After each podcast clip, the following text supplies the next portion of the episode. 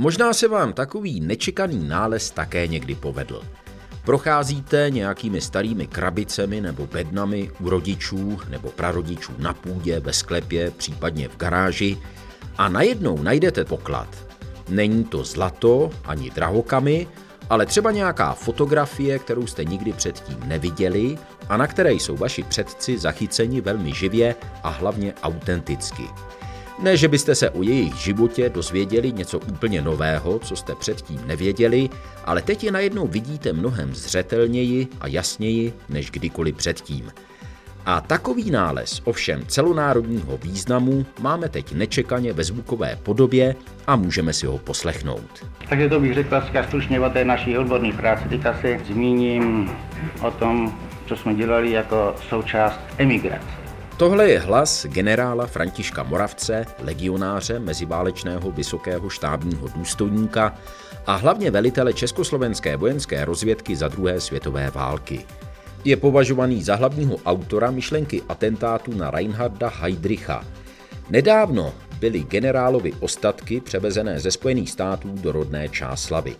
A v následujících minutách uslyšíte jeho autentické vzpomínky z komentáři dvou historiků. Od mikrofonu vás zdraví a při poslechu vítá Vít Pohanka. Historie plus.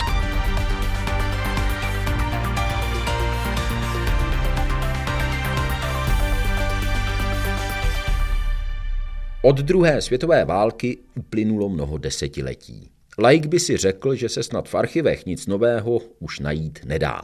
Ale je to omyl. Martin Nekola je politolog a historik, dlouhodobě a programově se zabývá českou krajanskou komunitou a osudy jejich známých i méně známých osobností. Takovou, řekl bych, mekou pro všechny badatele, kteří se zabývají Čechy v Americe, je archiv Čechů a Slováků na univerzitě v Chicagu. To je úžasné místo, protože to je taková obrovská místnost, kde jsou stovky různých krabic zapadaných prachem a vy jste tam jako výříkově vidění, protože neustále se tam prohrabujete, objevujete nové poklady a v jedné konkrétní krabici jsem narazil asi na 20 audiopásek z 50. 60. let. No a právě zde jsem našel to Moravcovo vyprávění. Přiznám se, že nevím úplně, z jakého roku pochází, při jaké příležitosti to bylo natočeno. On žil ve Washingtonu, v hlavním městě Spojených států, kde bylo ústředí Rady svobodného Československa, Společnosti pro vědu a umění a dalších exilových organizací, které občas pořádaly různé společenské, kulturní akce, přednáškové večery. Takže se domnívám, že to byl přesně ten případ, že zkrátka požádali Františka Moravce o besedu na téma druhé světové války, odboje a plánování atentátu na Heydricha. Ta unikátní nahrávka Františka Moravce má něco přes 30 minut. Ale než se k ní detailně dostaneme, je třeba si aspoň krátce přiblížit jeho životní příběh a osudy. Pavel Kreisinger je historik z Univerzity Palackého v Olomouci, ale jezdí často bádat do archivů v Praze a tam jsme si také dali sraz v kavárně. Ta jeho kariéra vojenská začala s první světovou válkou. On se narodil v Čáslavi, v chudé rodině, nicméně byl jaksi talent, absolvoval gymnázium a poté před první světovou válkou se úspěšně přihlásil na tehdejší Karlo Ferdinandovu univerzitu. Chtěl studovat klasickou filologii, takže latina, řečtina. Nicméně posléze po nějakém prvním semestru přešel na moderní jazyky, takže studoval francouzštinu a bohemistiku. A do toho ale přišla první světová válka, takže on narukuje. Působí teda na ruské frontě v řadách rakousko-uherské armády a v jedné z těch bitev je zajat. Od roku 1916 je v ruském zajetí. Tam se mu pak podaří vstoupit jako dobrovolník do srbské armády a účastní se řady bojů v Dobrudži a podobně. Mezitím se nám formují ve Francii československé legie, takže on s jedním z těch transportů, těch našich dobrovolníků, se dostává do Francie. Tam se zase účastní celé řady tažení a konec války ho zastihne, byl převelen do Itálie, do československých legií v Itálii. Konec první světové války a návrat do Československa ale neznamenal pro mladého důstojníka mír. Musel ještě bojovat proti maďarským komunistům na jižním Slovensku a v samotné Maďarsku. Pak se rozhodl pro armádní kariéru a koncem 20. let absolvoval vysokou školu válečnou. Skočíme rovnou do března 1939, kdy oni jako zpravodajská služba teda mají informace a hned z několika zdrojů, že dojde k okupaci českých zemí. Mají to přesné datum 15. března.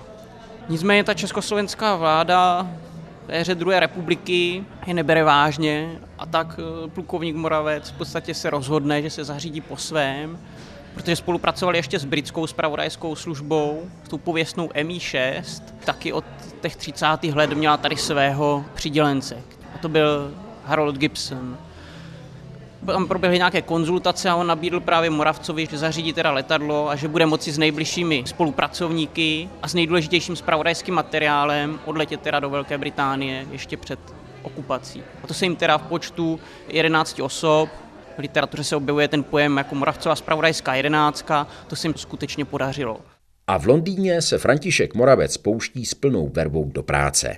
On v podstatě zakládá ten druhý odboj. Okamžitě píše Edvardovi Benešovi, který ještě učí v Americe a dává se mu s tou svojí zpravodajskou službou k dispozici.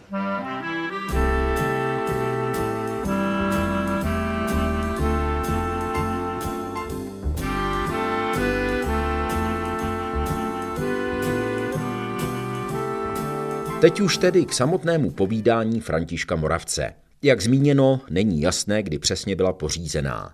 Vyplývá z ní ale, že to byla nějaká beseda nebo setkání diskuzní skupiny.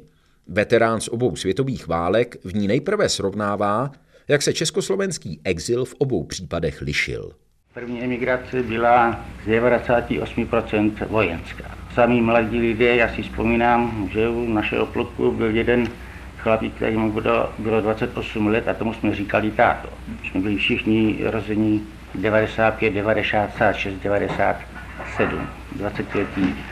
A politické vedení bylo velmi jednoduché. To byl Masaryk se dvěma pomocníky, Benešem a Štefáníkem. V Londýně za druhé světové války už to vypadalo úplně jinak. To byla emigrace politická, emigrace vojenská, emigrace úřednická, emigrace rasová, emigrace hospodářská. Tak to byly skupiny, které nevždy hrály dobře dohromady. Prezident Edvard Beneš v Británii utvořil exilový vládní tým, ale mnozí ministři zjevně neměli co na práci. Jsme měli plno ministerstev, která vlastně neměla žádnou funkci. Měli jsme ministerstvo financí a neměli jsme peníze. Měli jsme ministerstvo vnitra a neměli jsme území, na kterém jsme činnost prováděli, ani prostředky. Měli jsme ministerstvo sociální péče a já nevím ještě jaká ministerstva. A k tomu jsme měli ještě státní radu, které, jak si prostě lid říkal, že to je zaměstnání pro nezaměstnané politiky. Dodám jen, že státní rada československá byla oficiálně hlavním poradním a kontrolním orgánem vlády. Měla vlastně nahrazovat parlament a proto v ní od roku 1941 byli také někteří komunisté. Londýn udržoval kontakt s domácím odbojem v protektorátu. Informace a přístup k nim ale byly zjevně velmi citlivou politickou otázkou. Spojení s dobem bylo trojí. Spojení zpravodajská, která jsme založili ještě před svým odchodem z domova, spojení s jednotlivci a spojení s podzemními organizacemi. Než o tom budu mluvit, musím něco říct úvodem. Prezident Beneš si vyhradil, že všechny zprávy z domova si vyhražuje pro sebe. A to všechny bez rozdílu, jestli byly politické, hospodářské, vojenské nebo zpravodajské. Pokud se týče vojenských zpráv, jsem byl přiváděn často do nepříjemných situací, poněvadž já jsem vojenské zprávy předával anglické zpravodajské službě podle dohody a on je dával Lockhartovi, který je zase předával ministerstvu zahraničí. Tak potom ta nejvyšší místa některá dostávala ty zprávy dvakrát, což se nelíbilo zpravodajské službě, tak jsem měl potom takové jednání a Beneš potom přestal Lockhartovi ty vojenské zprávy dávat, protože na mě měl pan Lockhart velikou zlost. Jenom pro vysvětlení, Bruce Lockhart byl diplomat a hlavní britský styčný důstojník pro československou vládu v exilu. Ani mezi jejími členy nepanovaly idylické vztahy a právě ty zpravodajské informace v tom podle Františka Moravce sehrávaly klíčovou roli. Mám dojem, že je prezident rozdílel, jak se mu to hodilo osobně a politicky. Proto mě mnozí členové vlády neměli rádi, zejména pan ministerský předseda Šrámek. Sám František Moravec přitom hodnotil působení domácího odboje v prvních válečných letech velmi kriticky. Nevynechal ani obranu národa, kterou iniciovali a vytvořili bojáci. To byla organizace organizovaná proti všem zásadám, základním zásadám konspirace. Byla organizována příliš široce, bylo příliš mnoho členstva, kteří byli přijímáni bez přezkoušení jejich spolehlivosti. Byla organizována velitelství armád, velitelství sborů, velitelství divizí a myslím, že to šlo až do velitelství rod a čet na některých prostorech. Už svojí rozsáhlostí byla zranitelná a byla tím více zranitelná nější, poněvadž se do ní dostali živlí, které byly nespolehlivé a byla tady penetrovaná gestapem. A proto Němci ji smetli v době, kdy se jim to hodilo. A musím říct, že ačkoliv jsem voják, že tato vojenská organizace nepřinesla žádného přínosu válečnému. Ani po stránce bojové, ani po stránce sabotážní, ani po stránce zpravodajské. My jsme se od ní nemohli dovědět ani, které německé oddíly jsou v Praze. Pro upřesnění, to zatýkání členů tzv. První garnitury obrany národa přišlo ve dvou vlnách, už v roce 1939 a pak v únoru 1940. Až do roku 1942 se tak exilová vláda neměla před spojenci čímkoliv chlubit. Oficiálně sice byla československá, jenže slovenský štát byl spojencem nacistického Německa a po napadení Sovětského svazu dokonce poslal své vojáky bojovat proti Rudé armádě. Odboj na území protektorátu Čechy a Morava prakticky neexistoval a to stavělo také Františka Moravce často do složité situace. Hlavně když musel jednat se sovětským zpravodajským důstojníkem v Londýně Ivanem Alexejevičem Čičájevem. Když od nás některý spojenec žádal nějakou operaci, bylo těžko mu ji odmítnout s ohledem na ztráty v době, kdy desetitisíce lidí umírali na frontách denně. Byl takový charakteristický jeden příklad. Přišel za mnou Čičájev a odvolávaje se na požadavky svých představených žádal, abychom provedli rozsáhlou sabotáž Škodovky, která vyrábí zbraně, které zabíjejí vojáky Rudé armády. Já jsem mu namítl, že taková operace by nás stála nejméně 3000 lidských životů na německých represáliích. On se zasmál a řekl, že je stála agrární reforma v míru 5 milionů lidí a že už právě přesáhli 15 milionů lidí ztrát za války. Já jsem se z té situace dostal tím, že jsem mu řekl, že jsme ochotní o takové operaci uvažovat, ale teprve tehdy, až oni vyřadí zbrojovku v Oděse, která zaměstnává ruské inženýry a ruské dělníky, kteří také vyrábějí zbraně, které střílejí a zabíjejí vojáky Rudé armády. A on už potom ten požadavek neopakoval. Posloucháte pořad Historie plus. Zlomové okamžiky dějin, ale i historii všedního života. Premiéra v sobotu po 17:30 odpoledne na Plusu. Postavení Edvarda Beneše jako představitele národa, který se snaží oficiálně bojovat proti Německu, se stávalo skoro neudržitelným. Anglické ministerstvo války každý měsíc vydávalo oficiální listinu, ve které bylo uvedeno, jak který z evropských obsazených národů přispívá k válečnému úsilí spojenců. V druhé polovině roku 1941.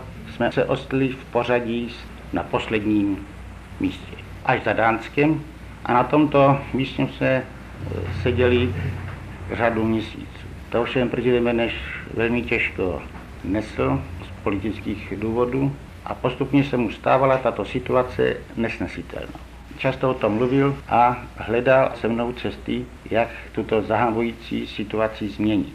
Nějakou rozsáhlou sabotážní akcí, která by byla zveřejněna, bylo těžko organizovat.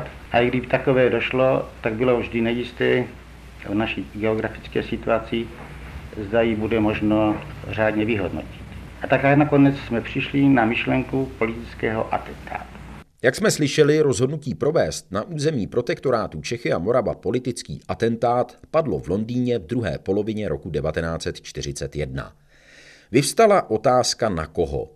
Zvažovaným kandidátem byl jiný československý vysoký důstojník se stejným příjmením, Emanuel Moravec. Stejně jako František to byl bývalý legionář, jenže po německé okupaci nejenomže zůstal na území protektorátu, ale navíc začal s Němci velmi aktivně kolaborovat jako ministr školství a lidové osvěty. Pokud se týče Moravce, Beneš usoudil, že jeho odstranění by nebylo účinné ani politicky, ani propagačně, až by Němci na jeho místo posadili ihned stvůru jinou, jemu podobnou a případně ještě horší. Ostatně jeho odstranění by nebylo pokládáno za přímou akci proti Německu. Zbyl tu tedy Heydrich a Beneš mi dal pokyn zahájit přípravy akce. Volba lidí. Všichni znáte jejich jména, byli to dva mladí muži, Kubiš a Gabčík. Oba měli pro tuto akci nejlepší kvalifikaci. Byli mladí, svobodní, žádný z nich neměl v pražském prostoru ani příbuzných, ani známých. Oba byli v dokonalém fyzickém stavu a po technické stránce i taktické stránce bezvadně vycvičení a připravení. Byli mnou osobně informováni o úkolu, který jim připadl, a bylo jim výslovně řečeno, že úspěch jejich operace znamená pravděpodobně jejich smrt. Oba byli hotoví úkol splnit, považili jej za úkol válečný a riziko smrti jako samozřejmě riziko. Jejich ochota a odhodlanost byla obdivuhodná. Zářila z nich pravá římská statečnost, prostá jakéhokoliv bombastu a dramatičnost. Od samého počátku nebylo pochyb, že má být celá akce především demonstrací ochoty Čechů proti nacistům skutečně bojovat. Hlavní myšlenkou operace bylo, že musí být provedena tak, aby bylo jasno, že byla provedena našimi domácími lidmi jako výraz národního odporu a pomsty proti mnohonásobnému vrahu našich lidí. To znamenalo, že Gabčík i Kubiš neměli vstoupit do žádného spojení s podzemní organizací. Nebyly jim dány žádné adresy, u kterých by hledali úkryt. Byli vybaveni tak, že za dubnového a květnového počasí mohli vydržet bez jakýkoliv pomocí po dobu nejméně 3 neděl. Záměrně jim nebyla dána k dispozici vysílačka. František Moravec pak ve svém povídání uvádí, že podrobný taktický plán operace byl až do podrobností připravený předem v Londýně. Viděli jsme, že Heydrich zajíždí denně do Prahy z Břežan a kterou cestou. Viděli jsme z mapy a z vlastní zkušenosti o zatáčce, na které jeho auto muselo zmírnit rychlost. Oba, Gabčík i Kubiš, byli instruováni, aby si co nejdříve opatřili kola, což by jim dalo větší pohyblivost a případně možnost úniku. Doufali jsme, že se jim podaří po atentátu odejít co nejdále z Prahy dříve, než německý policejní aparát bude uveden v činnost. Tak měli podle možnosti se snažit odebrat se na Slovensko a snažit se přežít válku v tamních lesích. Den před odjezdem Beneš je přijal osobně a přál jim mnoho štěstí. Víte, že Beneš nebyl, nebo se nezdá být člověkem citově založeným, ale když mu Gabčík řekl, pane prezidente, nic se nebojte, my to pro vás uděláme, tak měl slzí ve oči. O tom, jak Josef Gabčík s Janem Kubišem nakonec akci provedli, už bylo napsáno a řečeno mnoho, stalo se to námětem pro několik filmů. Plán se podle Františka Moravce podařilo splnit skoro beze zbytku. Byl proveden ve všech boden až na jeden a to bylo po mnohých stránkách osudné. Vstoupili ve styk členy jedné podzimní organizace.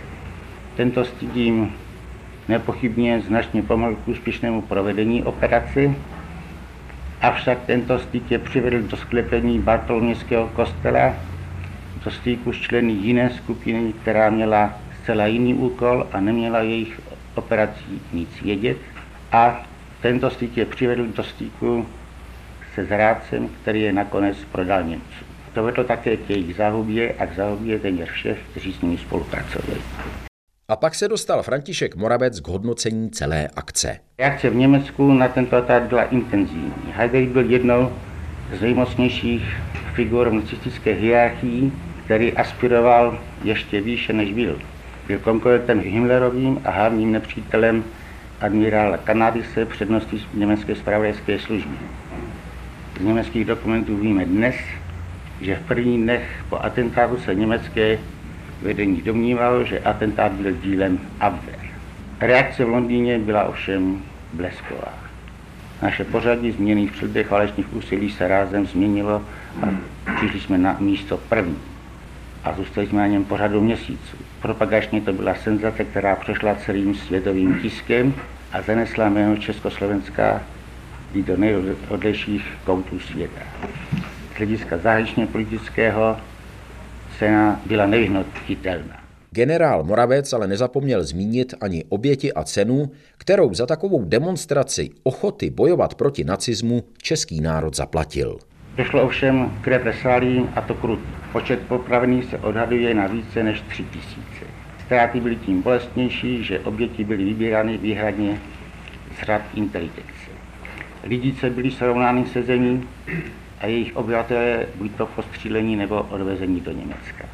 Krátce po Lidicích přišli na řadu Ležáky, jejichž osudu se však nedostalo příslušné publikace. Rozdíl mezi Lidicemi a Ležáky byl ten, že Lidice byly vymazány z mapy prostě proto, že na ně ukázal Himmler rukou, zatímco obyvatelé Ležák se bránili a bojovali, aby dali čas naší vysílačce a její obsluze uniknout. O Ležácích se mnoho nepsalo a nevědělo. Takové jsou někdy nespravedlnosti dějin. Nebyli jsme jediní, kteří jsme měli Lidice a Ležáky. Byla celá řada Lidic a Ležáků v Polsku, v Rusku a v Jugoslávii. A Francouzi měli svůj poradník.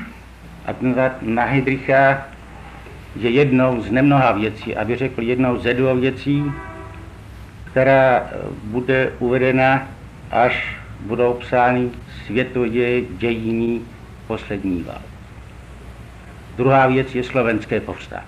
Na samém konci vystoupení došla řeč také na to, jak se už za války začala rodit prosovětská orientace poválečného Československa. Bylo to po návštěvě, nebo, jak říká generál Moravec, zájezdu prezidenta Beneše do Moskvy na sklonku roku 1943. Prezident v Sovětském svazu podepsal smlouvu o přátelství, vzájemné pomoci a poválečné spolupráci obou zemí. Lidé se začali měnit, včetně prezidenta. Když prezident přijel z Moskvy po prvního zájezdu, tak začal mluvit o fašismu v armádě. Začal mluvit o tom, že jsou mezi špatnými komunisty taky dobří komunisté. Například Nosek byl u něho dobrý komunista, ale jinak byl značně nervózní. Třídění duchu nastalo i v kruzích vojenských, i v kruzích politických, zejména když bylo jasno, že to budou Sověty první, kteří vstoupí na naše území. Z vojenských řad tady uvedu jenom pana Bočka a Klepálka a jim podobné, kteří jaksi se okamžitě přeorientovali. Konec války řeknu stručně, všichni ho víte, prostě špatně jsme, na tom konci špatnou nohou jsme vykročili, možná, že jsme do toho byli přistrčeni tou dohodou spojenců se Sověty. To dopadlo, jak to dopadlo a líčit vám můj návrat do domu by bylo příliš osobní a nepatří do tématu dnešního večera. Tak to je to všechno a po přestávce bychom mohli začít s rozhovorem.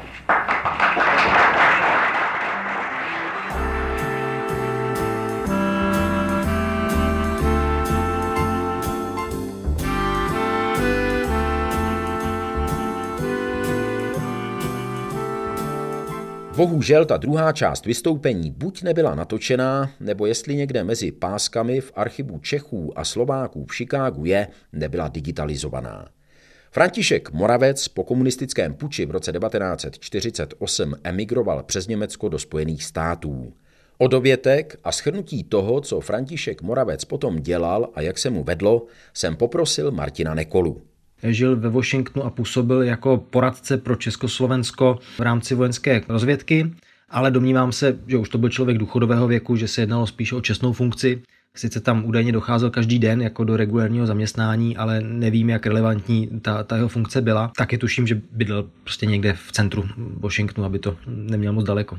Do života krajanské komunity se František Moravec zapojoval spíš výjimečně. On tuším nikdy nezastával nějakou vedoucí pozici ani v té Radě svobodného Československa, která si činila takovou ambici stát se zastřešujícím orgánem celého demokratického exilu. Byli tam diplomaté, byli tam politici, byli tam novináři, byli tam akademici, byli tam vysocí státní úředníci, byli tam i představitelé armády, třeba Sergej Ingr, ten vlastně vedl Radu svobodného Československa v Paříži.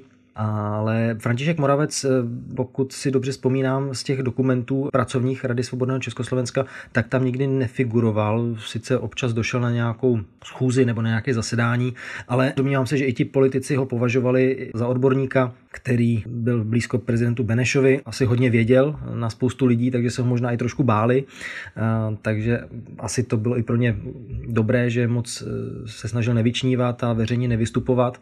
Ale jak říkám, občas se na nějaké vzpomínkové akci ku příležitosti nějakého výročí se objevil a samozřejmě všichni měli zájem o to vyslechnout si tyho vzpomínky z první ruky, jak to tedy bylo. Uzavírá historik a politolog Martin Nekola tenhle pořad věnovaný osobnosti generála Františka Moravce, hlavního autora myšlenky spáchat atentát na Reinharda Heydricha. Dramaturgyní a režisérkou byla Magdalena Šorelová, zvukovým mistrem Ladislav Čurda. Od mikrofonu vás zdraví a naslyšenou se těší Vít Pohanka.